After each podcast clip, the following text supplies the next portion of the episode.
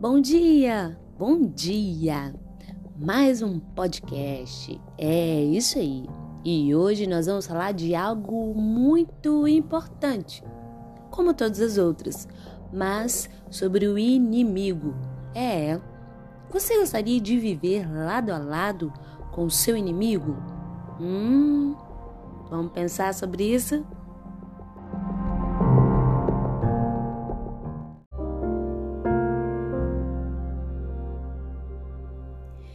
Nossa leitura está em 1 Reis, capítulo 11, de 1 a 13. Abra sua Bíblia e acompanhe essa leitura.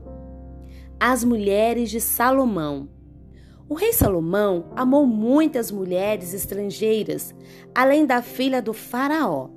Eram mulheres moabitas, amonitas, edomitas, sidônias e ititas. Elas eram das nações a respeito das quais o Senhor tinha dito aos israelitas: Vocês não poderão tomar mulheres dentre essas nações, porque elas os farão desviar-se para seguir os seus deuses. No entanto, Salomão apegou-se amorosamente a elas. Casou com setecentas princesas e trezentas concubinas, e as suas mulheres o levaram a desviar-se. À medida que Salomão foi envelhecendo, suas mulheres o induziram a voltar-se para outros deuses, e o seu coração já não era totalmente dedicado ao Senhor, o seu Deus, como fora o coração de seu pai Davi. Ele seguiu Astarote, a deusa dos Sidônios, e Moloque, o repugnante deus dos Amonitas. Dessa forma, Salomão fez que o Senhor o reprovasse não seguiu completamente o Senhor como seu pai Davi. No monte que fica a leste de Jerusalém, Salomão construiu um altar para Camus, o repugnante deus de Moabe, e para Moloque, o repugnante deus dos Amonitas. Também fez altares para os deuses de todas as suas outras mulheres estrangeiras, que queimavam incenso e ofereciam sacrifício a eles. O Senhor irou-se contra Salomão por ter se desviado do Senhor, o Deus de Israel, que lhe havia aparecido duas vezes. Embora ele tivesse proibido Salomão de seguir outros deuses, Salomão não lhe obedeceu. Então o Senhor lhe disse: já que essa é a sua atitude e você não obedeceu a minha aliança e os meus decretos, os quais ordenei a você, certamente tirarei de você o reino e o darei a um dos seus servos. No entanto, por amor a Davi, seu pai, não farei isso enquanto você viver. Eu o tirarei da mão do seu filho, mas não tirarei dele o reino inteiro. Eu lhe darei uma tribo por amor de Davi, meu servo, e por amor de Jerusalém, a cidade que escolhi.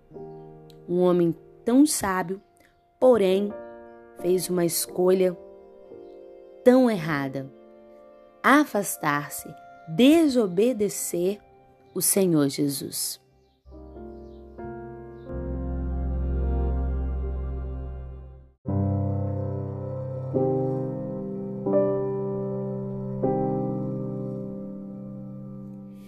E o tema de hoje é Vivendo com o Inimigo.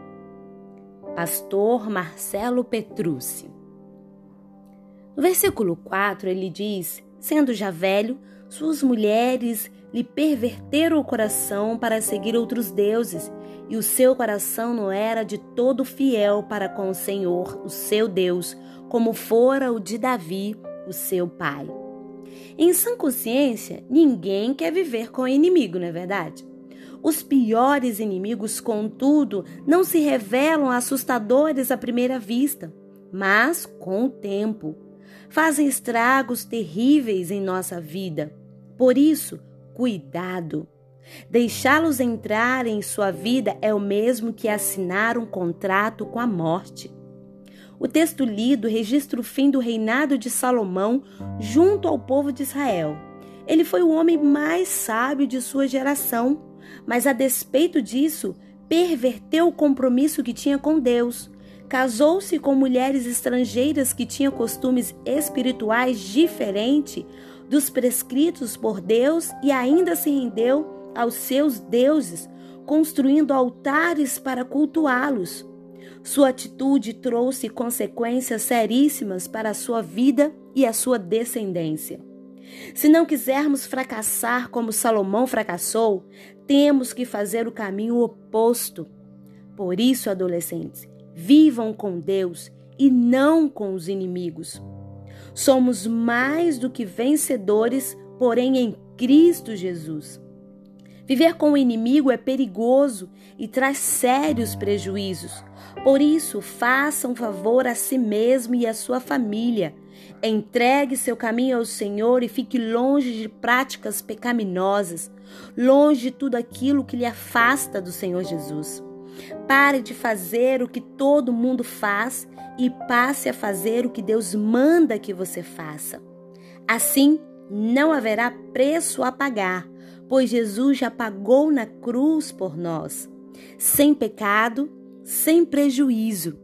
E aí, a escolha é sua. Escolher viver longe do inimigo.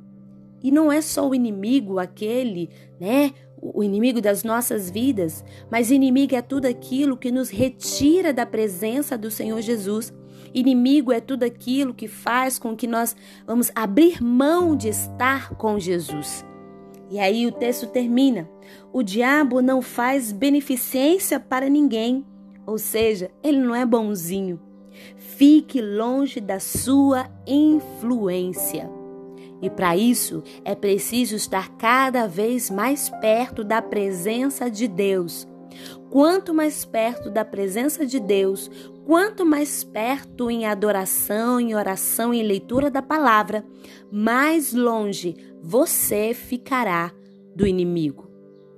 Reflita sobre isso, tenhamos um bom dia.